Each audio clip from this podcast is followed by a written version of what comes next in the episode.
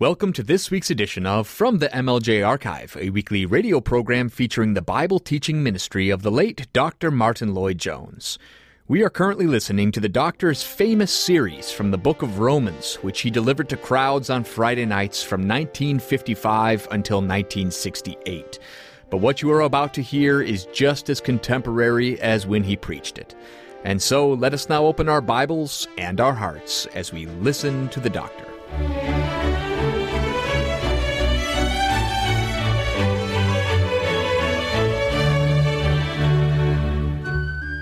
That we may be reminded together of the point at which we have arrived in our study of the ninth chapter of the Epistle to the Romans.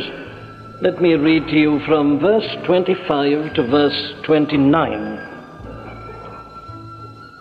As he saith also in Osee, I will call them my people, which were not my people, and her beloved, which was not beloved. And it shall come to pass that in the place where it was said unto them, Ye are not my people, there shall they be called the children of the living God. Isaiah also crieth concerning Israel, Though the number of the children of Israel be as the sand of the sea, a remnant shall be saved. For he will finish the work and cut it short in righteousness because a short work will the Lord make upon the earth. And as Isaiah said before, except the Lord of Sabaoth had left us a seed, we had been as Sodom and been made like unto Gomorrah. Now then, we are dealing with this uh, section in this uh, ninth chapter of the Epistle to the Romans in which, as we saw last Friday night, the apostle is adducing evidence from the Old Testament to support and to prove and substantiate the argument which he's been working out in detail from verse 6 uh, to the end of verse 24. Now, let's uh, remind ourselves that he has uh, to prove the following points. First, that the vital, the only really vital element in salvation is God's sovereign choice. That's the overruling principle which we have seen uh, so clearly in working through the argument. That it is God who chooses to show mercy to whom he will show mercy. And uh, to whom he chooses to show wrath, well, he shows wrath. That's the first great principle, the absolute sovereignty of God in the matter of salvation. That salvation is entirely of God. Then, secondly, God's complete freedom of choice, so that he may choose Gentiles if he wills to do so and uh, that he may reject uh, Jews, the bulk of the nation of Israel, if he so wills. Those are the things that the apostle has been telling us. And now he proceeds to show how there's nothing new about all this, that it isn't some new idea that he has conjured up, but that this is something that had been stated quite plainly in the scriptures, and that the position with which they were confronted at that very moment was something that had been prophesied in the scriptures. Now, both these things, of course, were real stumbling blocks to the Jews.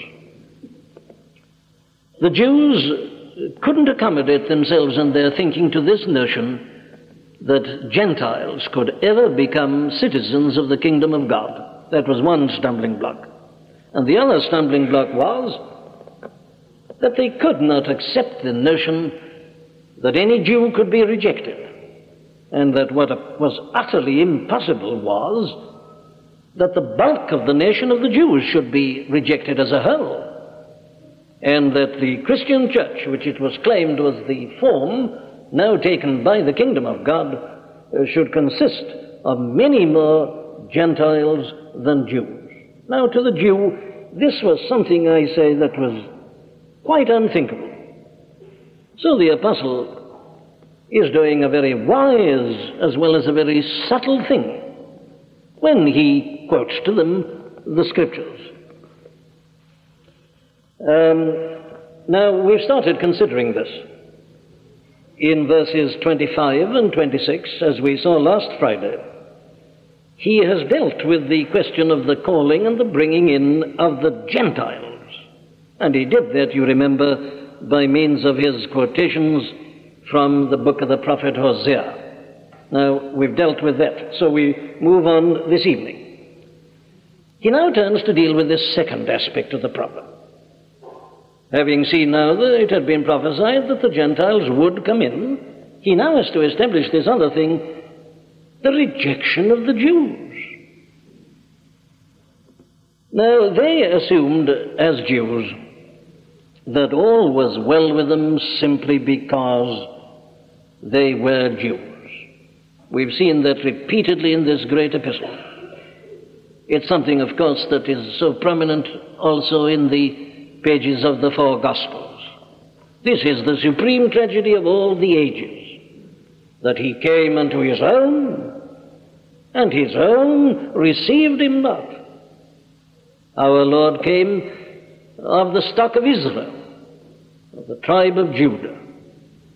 He came to his own people, and yet it was his own people of everybody who refused him and who rejected him.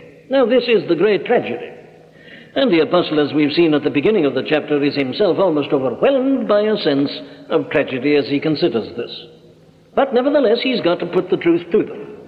And having stated his great argument, he is now, I say, showing that uh, this very thing, again, like the coming in of the Gentiles, had been very plainly and clearly foretold in the writings of the prophets. Now, there is a subsidiary aspect to the tragedy of the Jews.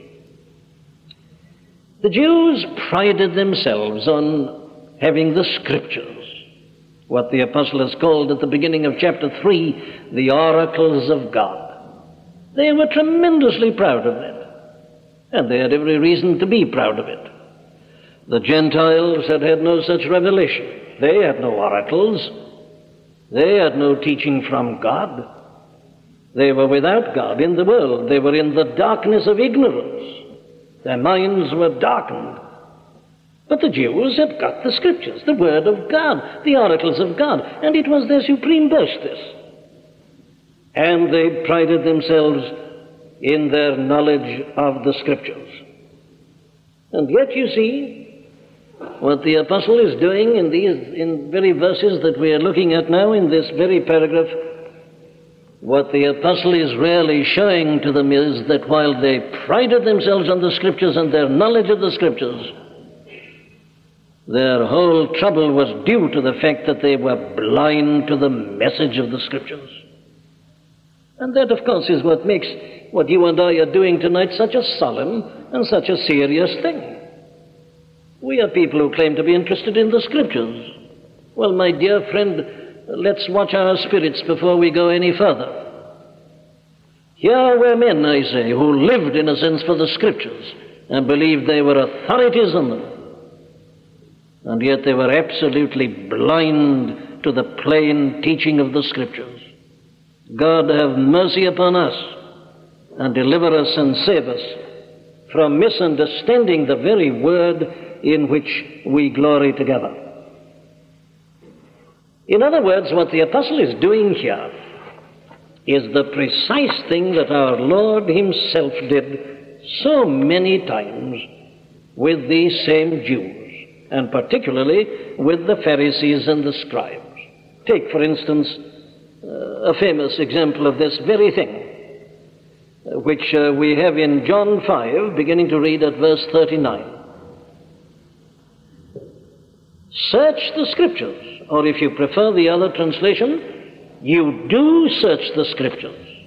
Doesn't matter which.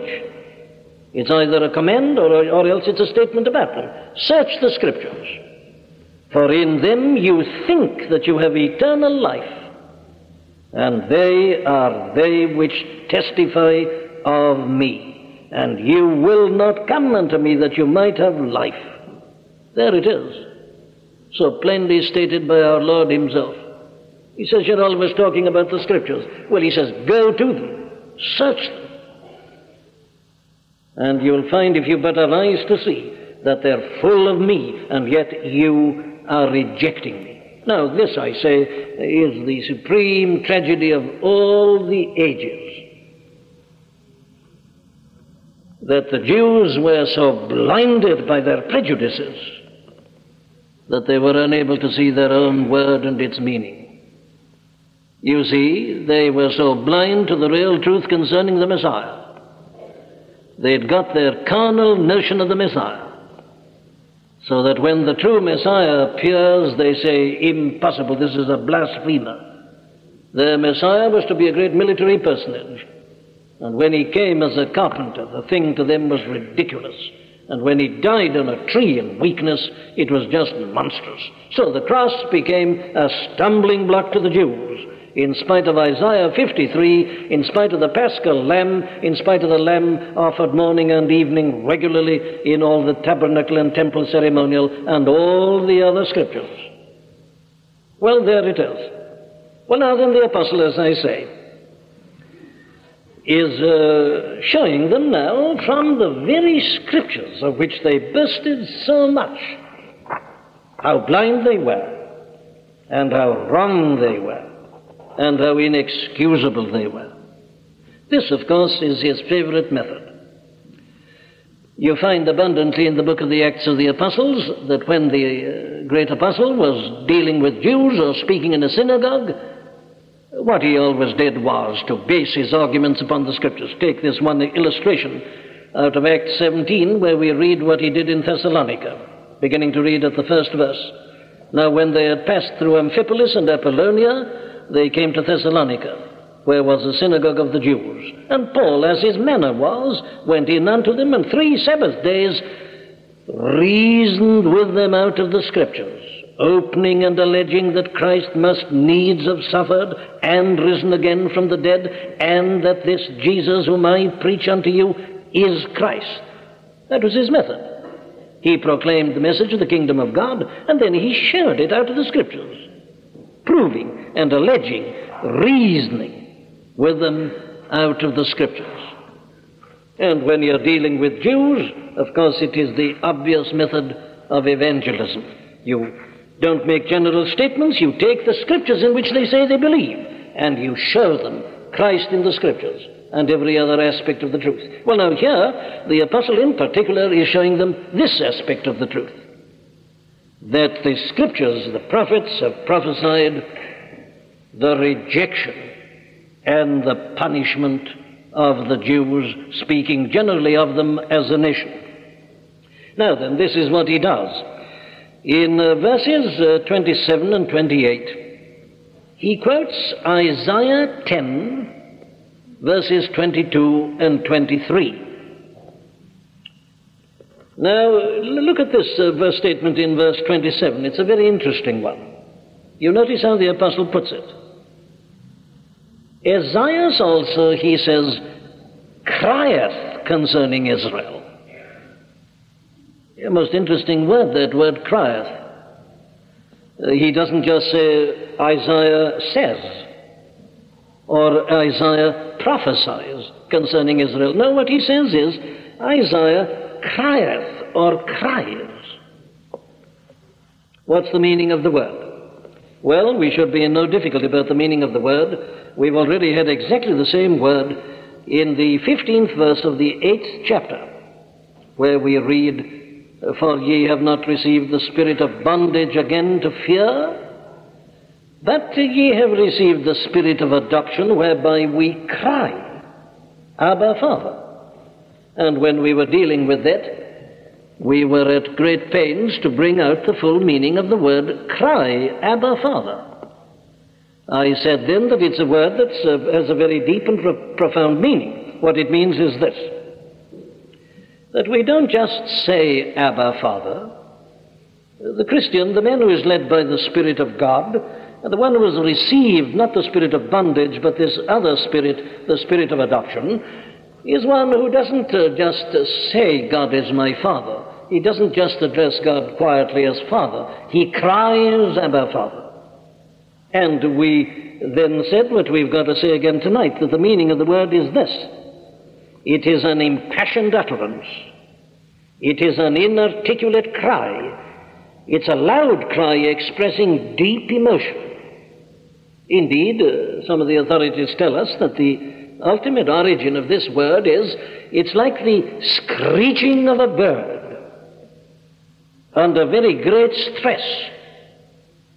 So, you see, it's a very interesting and a very important word. We interpreted it like this in uh, chapter 8, verse 15 that when a man really has got the spirit of adoption, he knows that God is his Father, and dwelling up out of the depths of his being comes this cry, Abba, Father.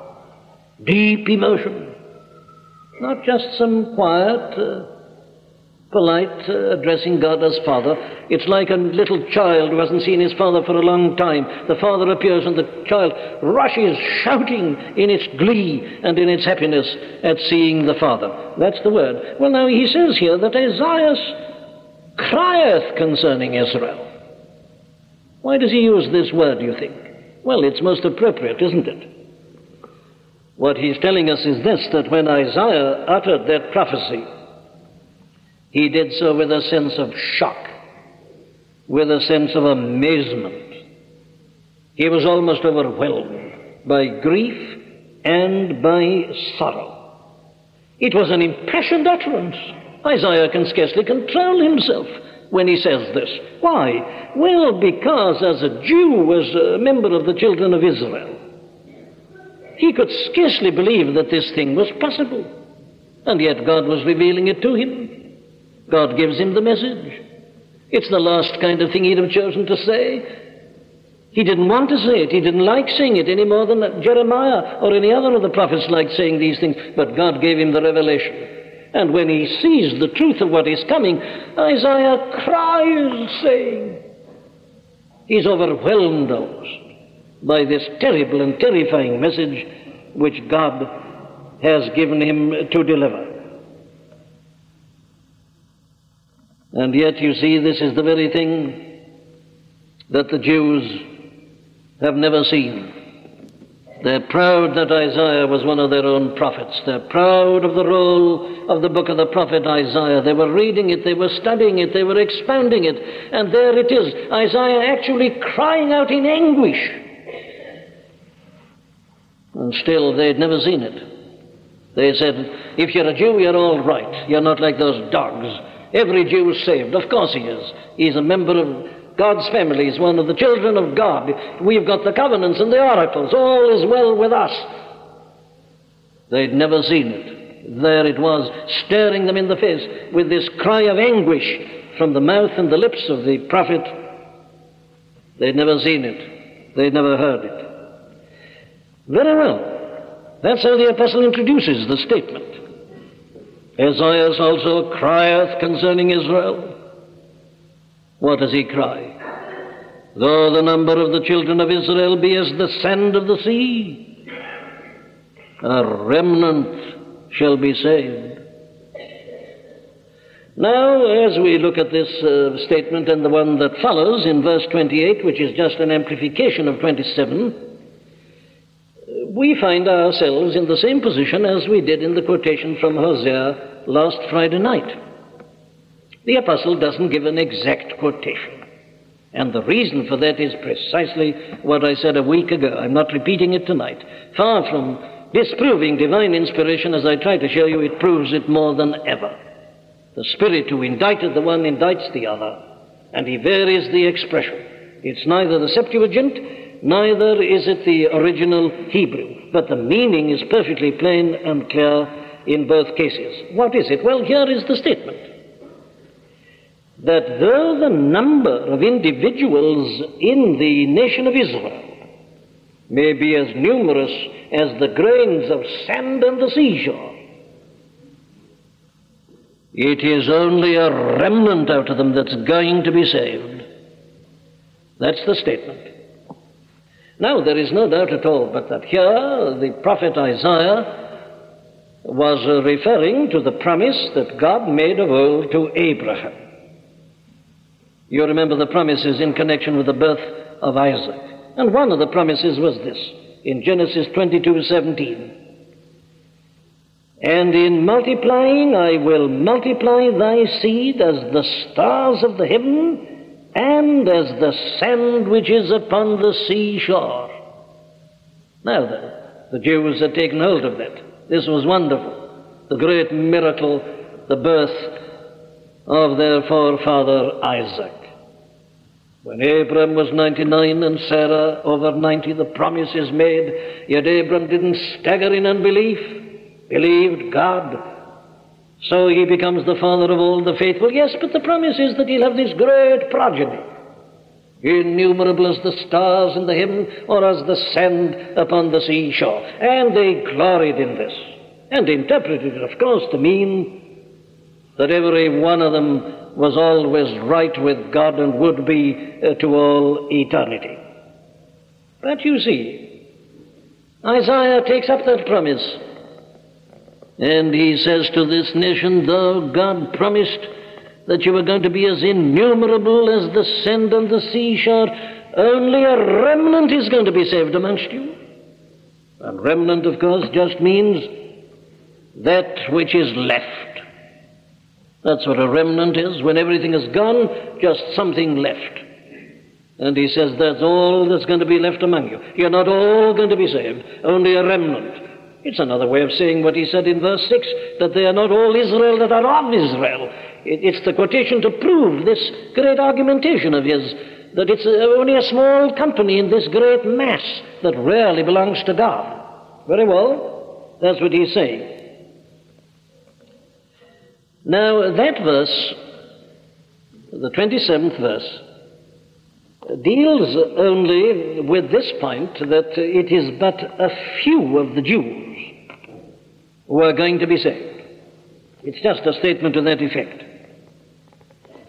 But in verse 28, he takes the matter still further.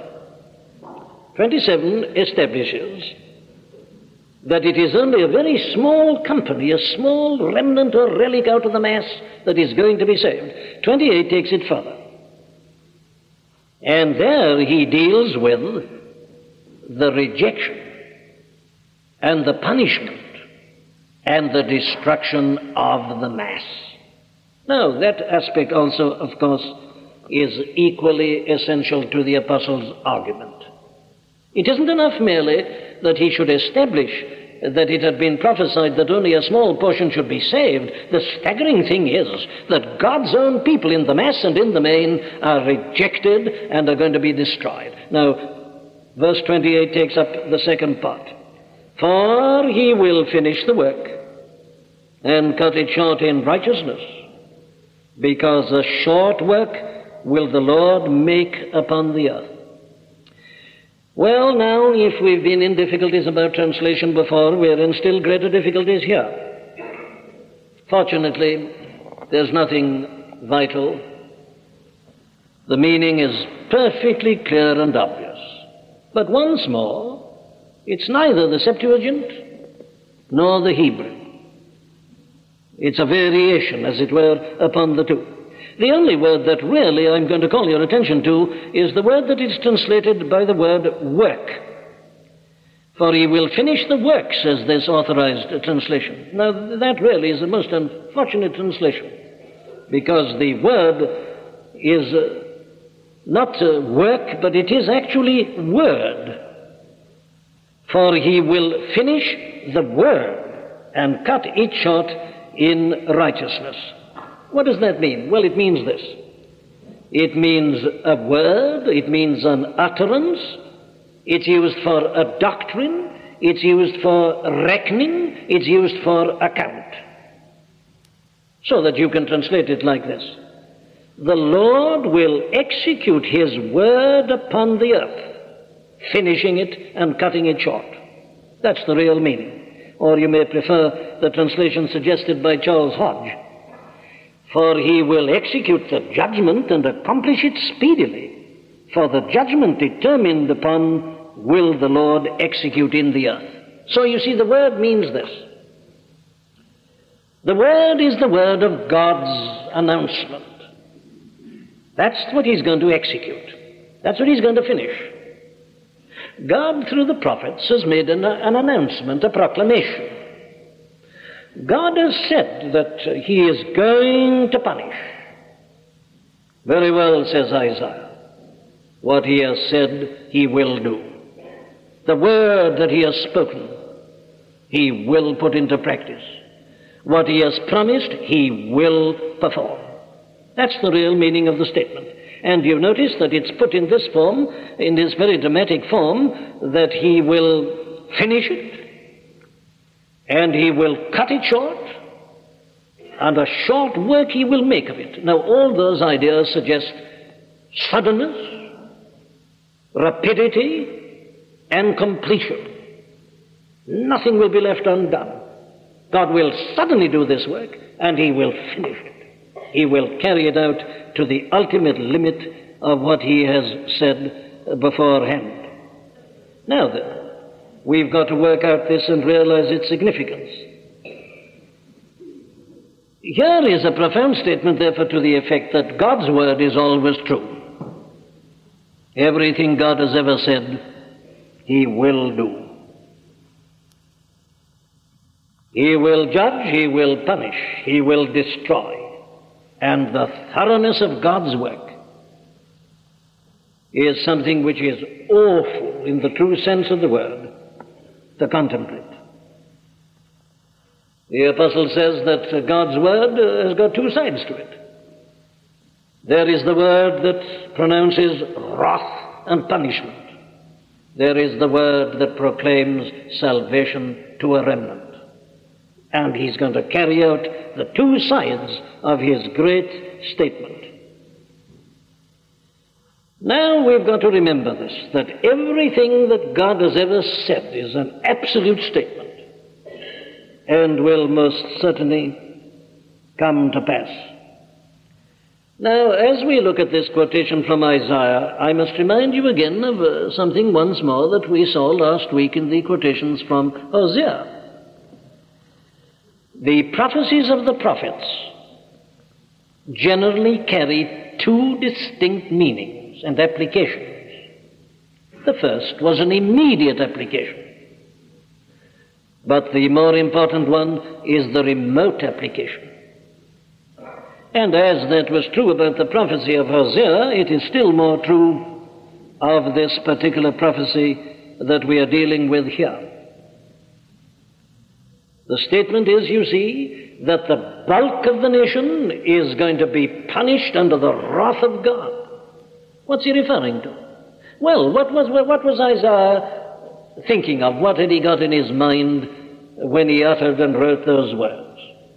Well, there is no doubt that in the first instance, he was dealing with what was going to happen fairly quickly and fairly soon to the children of Israel. He may very well have had in mind uh, the departure of the ten tribes to form the northern kingdom, leaving only the two tribes in the original southern kingdom. That is part of it. He may have had in mind what happened in the Assyrian invasion. I've no doubt he did. There is no question at all but that he had very definitely in the forefront of his mind the attack of the Chaldeans, the destruction of Jerusalem, and the carrying away of the people to the captivity of Babylon. There is no question but that all that was in his mind. And that eventually from Babylon it was only a remnant of the people who came back to their ancestral home in the land of Canaan.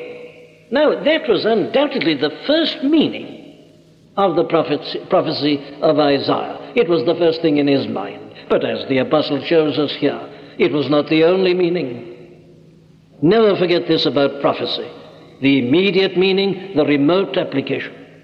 And here he says this is especially important from the standpoint of the remote, the ultimate application. And there can be no question at all with regard to this, but that this is a striking prophecy of what happened in the first century, and especially in AD 70.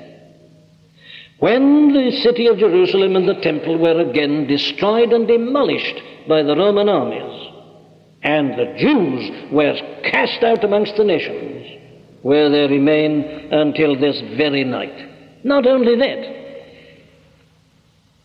it was only a very small number of them, a very small remnant, that believed the gospel, as the apostle has already reminded us in verse 24, and continued as citizens of the new form of the kingdom of God, which we call the Christian church.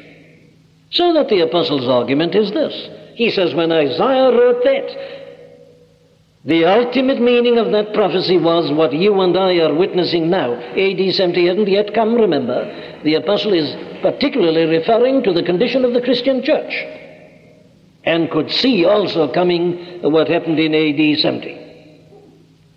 Well, now then, here is another great lesson which we obviously learn as we go along. The very position that then obtained in the church had been prophesied eight long centuries before by the prophet Isaiah. You see, throughout the running centuries, God had given these warnings, and yet nothing seemed to happen. Things did happen, but not to fulfill the prophecy. There seemed to be minor fulfillments. But still, the great thing itself had yet not happened. Now, I always feel that the best commentary on this particular quotation is uh, something which we read together at the beginning out of the 23rd chapter of the Gospel according to St. Matthew. Let me read again to you verses 34, 35, and 36 of Matthew 23. Wherefore, behold, I send unto you prophets and wise men and scribes and some of them ye shall kill and crucify, and some of them shall ye scourge in your synagogues and persecute them from city to city. Listen, that upon you may come all the righteous blood shed upon the earth, from the blood of righteous Abel unto the blood of Zacharias the son of Barachias, whom ye slew between the temple and the altar. Verily I say unto you, all these things shall come upon this generation. Now that's the perfect commentary, if I may so put it, on what Isaiah prophesied when he said he will finish the work and cut it short in righteousness because a short work will the Lord make upon the earth. You see, what it means is this God makes this pronouncement of judgment, but then he doesn't seem to do anything and the unbelievers and the unenlightened and the unintelligent say, oh, well, it's just a threat and nothing's going to happen. Where is the promise of his coming, as Peter puts it in 2 Peter 3? But you see, this is the answer. God doesn't always uh, carry out what he says he's going to do immediately. And that is where people are so blind. Because he doesn't act at once, they say, oh, he isn't going to act at all. You see, there it was in the days before the flood. God raised up Noah to preach, a preacher of righteousness, to warn the people about their sinfulness. And he says, the wrath of God is on this, and God's going to punish this world, he's going to destroy it. And they listened at first, but weeks and months and years passed, and nothing happened. And they began to laugh and joke, eating and drinking, marrying and giving in marriage, until the flood came and destroyed them all. You see, because it didn't happen at once, they began to say it wasn't going to happen at all. And likewise in Sodom and Gomorrah and so on. Oh, there's no greater fallacy than that. God makes his statement, and here we are reminded that he will carry it out. I don't know when. He may delay for his own gracious purpose, and we've already been given an insight into why he does it. He does it partly in order that he may show something of the his long suffering on the vessels of wrath fitted to destruction. We've gone into that. But the principle is this that or soon or late, he will do it. The day will come, and he will do it, and upon one generation will come all that God has ever threatened. And so, the Jews whom he tolerated for so many long centuries and borne with their evil manners, as the scriptures themselves put it. Finally, the day came when, as our Lord had prophesied, they were put aside Our Lord, you remember, said that. That God had now come to the point at which he was putting them aside and choosing a nation that should bring forth the fruits thereof. The terrible verdict upon the Jews, which our Lord delivered towards the end of his days. And again, as I say in that statement in Matthew 23. The day has come at last. The moment has come. God has been threatening it throughout the centuries. Now He's going to do it. And when He does it, it'll be a terrible act. And so AD 70 was a terrible act. According to Josephus and other writers, it was one of the most terrible things that has ever happened in the whole history of the human race. God finishing the work in righteousness, cutting it short. It all came suddenly upon that generation, from the blood of righteous Abel to the blood of Zacharias, the son of Barachias. All this wrath of God upon the nation suddenly is poured forth. The mills of God grind slowly, but they grind exceeding small. I can't recall whether I've ever told you the anecdote about the old preacher in Canada, I think it was, who had been preaching in an agricultural district for years and had taught his people not to work on Sundays Had told them that if they want to be blessed of God, they mustn't do that. They mustn't break God's laws, whatever immediate loss they might have. The old men had preached that to them for years and years. Well, they came to one summer when the weather had been particularly bad. And suddenly, there was a very fine Sunday, and a very big farmer in the area decided that he and his men would go out to work. And they carted in the crop and uh, walking down the road one or two days later, he suddenly met the old minister. And he accosted the old men. And he said, Hello, Pastor. He said, You know what I did on Sunday? Yes, said the old man. Well, he said, Nothing's happened to us. The house hasn't burned down. I haven't lost all my family. God's done nothing to me. Everything's going on exactly as it was before. Ah, my friend, said the old farmer, God keeps long accounts. He doesn't always settle his accounts in the fall. What he meant was this, you see. God doesn't always strike immediately.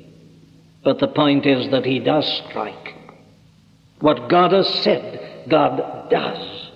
And God has pronounced these awful judgments upon sin. So don't don't be foolish, says the prophet Isaiah, and the apostle is here expounding it. Don't assume that because it hasn't come, that it'll never come. Don't say all the years have passed. He will. It will come. He will finish the work and cut it short in righteousness. Because a short work will the Lord make upon the earth. And what the apostle is telling these contemporaries of his, these Jews who are rejecting Christ in unbelief, is this. He says, you know, this is exactly what the prophet has prophesied. You are being rejected, and the Gentiles are coming in, and worse is coming to you. The hour of judgment has struck. God's stated word is now coming into operation. In other words, this quotation which we are looking at together here is the, one of the most relevant that the apostle could ever have chosen. It shows his knowledge of the scripture and his spiritual understanding. It proves his case right up to the very hilt. God had made promises to Israel, but he'd also uttered threats to Israel. God's promises to Israel were never unconditional. They thought they were, but they were not. The promises were always conditional. And God's promises never work themselves out automatically. You mustn't assume because you're a Christian that your children are Christians. You mustn't assume because your parents were that you are. You mustn't make any of these assumptions about nations or anything else. No, no, they never work automatically. God gave wonderful, exceeding great and precious promises to the children of Israel, but He gave them some of the most awful threats at the same time entering into the land, there was Mount Ebal and Mount Gerizim, the Mount of blessing, the Mount of cursing. Both of them are there. And what the prophet is saying and what Paul is expounding is this that God always carries out both sides of the statement. Not only the promises, equally the threats. And it was the tragedy of the Jews that they had been blinded to the threats and the warnings. But now it was all coming visibly upon them. Don't be surprised, says the apostle, therefore, at the state and the condition of the church, that she is mainly Gentile and that you as Jews are outside. It's the very thing that God gave the prophet to foresee 800 long years ago, and far from saying anything new. I am just holding before you the fulfillment of the promises of God. Very well. Then he goes on in verse 29. And verse 29 takes the argument one step further. Here is a quotation, as we've seen in the reading, from Isaiah 1 9. And as Isaiah said before, which means as he has said previously, as he said earlier in his book, you see, the, the apostle had been quoting, as I say, from uh, these uh, verses in Isaiah 10. He says he has already told us earlier in chapter 1 this very thing that I now put before you. Well, once again, the apostle uh, varies what you will find in the Old Testament. You notice that in reading Isaiah 1 9, I read a very small remnant.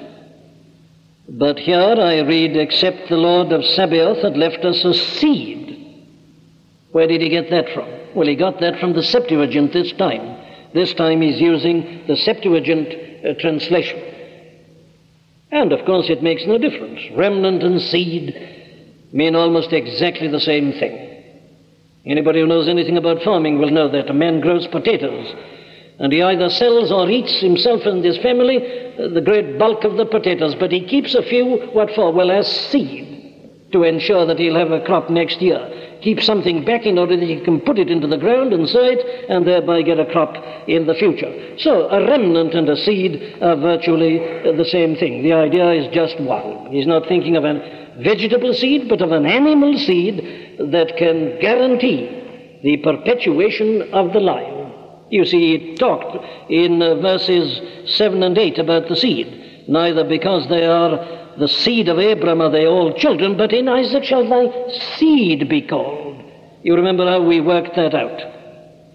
That is, he says in verse 8, uh, they which are the children of the flesh, these are not the children of God, but the children of the promise are counted for the seed.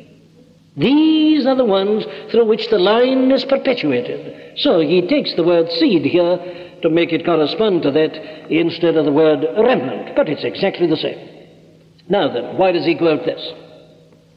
What is this statement in Isaiah 1 9? Well, it's this. The nation of Israel deserves total punishment and destruction, even like Sodom and Gomorrah.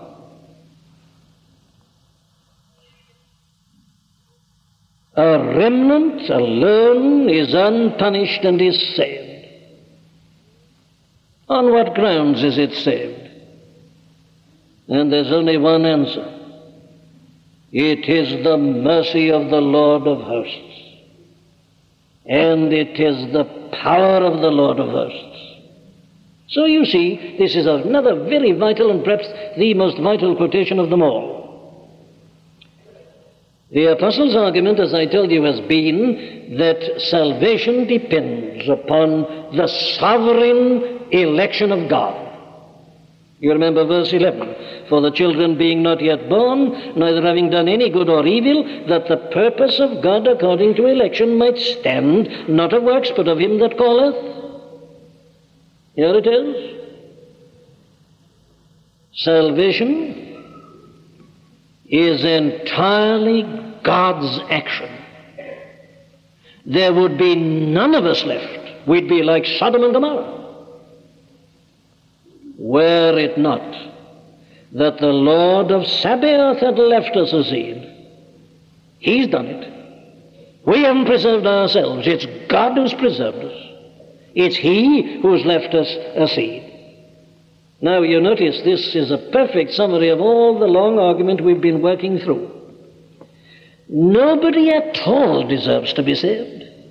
Every one of us merits destruction and damnation. Every one of us should be overwhelmed with the destruction of Sodom and Gomorrah. And the fact that anybody is saved at all is to be attributed to one thing only, and that is the mercy and the grace of God and His almighty power unto salvation. No man deserves to be saved. No man can save himself.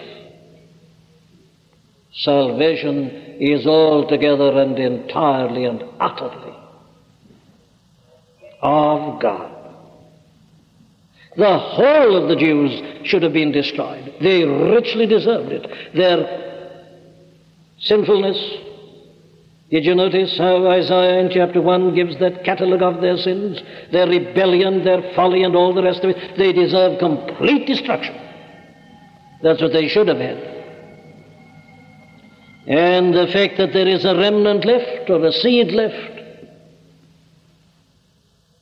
is entirely due to this amazing purpose of God, who is forming a people for himself in and through his only begotten Son, who he sent into the world to become incarnate and to take on him, unto him human nature, that he might be the firstborn amongst many brethren. And he's building up a new humanity in him. Some Jews, some Gentiles. Nobody's got a word of complaint. Because all deserve to be damned and destroyed like Sodom and Gomorrah. And God, in His sovereign choice, is perfectly free. And that is what He has chosen to do, for the time being at any rate.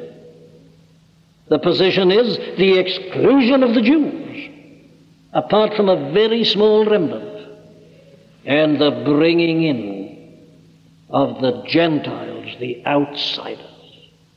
And there's only one conclusion to come to. And that is that it is all the doing of the Lord of hosts, the Lord of Sabaoth, and has nothing whatsoever to do with us. All that is excluded. The Apostle's quotation proves his case to the very hilt. The fact that you're a Jew doesn't save you. The fact that you're a good man doesn't save you. Nothing saves you. It is God that saves you. The Lord of Sabaoth has left us a seed. And if he didn't, there would be nobody saved at all. He does it because of his love, he does it because of his power. The gospel is the power of God and the wisdom of God. It's the power that can create anew. A man doesn't become a Christian by taking a decision. He's made a Christian by God, who had marked him out before the foundation of the world, and who sees to it that he's born and sees to it that he believes. It's the Lord of Sabaoth who leaves a remnant. And if he didn't, there would be no such thing as a Christian. The apostle has already said it in chapter 1, verse 16. I am not ashamed of the gospel of Christ. Why? Well, it is the power of God unto salvation, and entirely his power. To every one that believeth, yes. He goes on in the rest of the chapter to bring that element in. But if you go home tonight thinking that it's your believing, therefore, is the vital thing, well, I give up in despair. It's the Lord of Sabaoth who leaves the remnant. The work is entirely His. By grace are ye saved through faith. And that not of yourselves. It is the gift of God, lest any man should boast. Give him the glory, my friend. The amazing thing, I say again, is that there is such a thing as a single Christian. It's the most astounding thing in the universe that there is a single Christian. And nothing explains the existence of even one Christian but the love and the grace, the mercy, and the power of the Lord God Almighty, the Lord God of Sabaoth. Let us bow before him.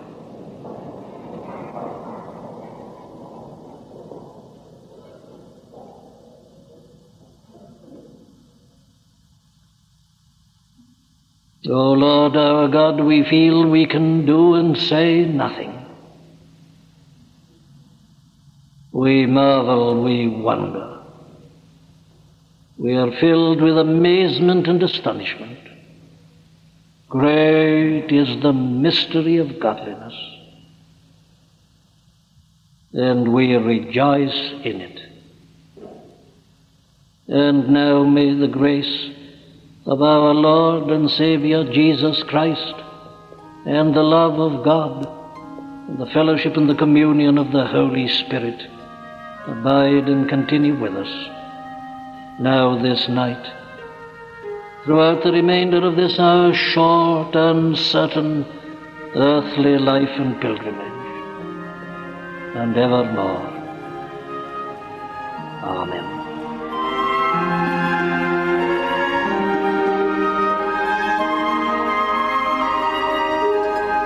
Do hope that you've been helped by the preaching of Dr. Martyn Lloyd-Jones. The MLJ Trust retains exclusive copyright ownership to all audio files of Dr. Lloyd-Jones' sermons, including all derivatives such as translations, modifications, or edited versions of the files.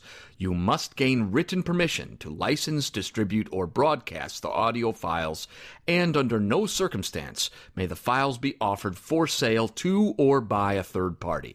You can find our contact information on our website at mljtrust.org. Thank you.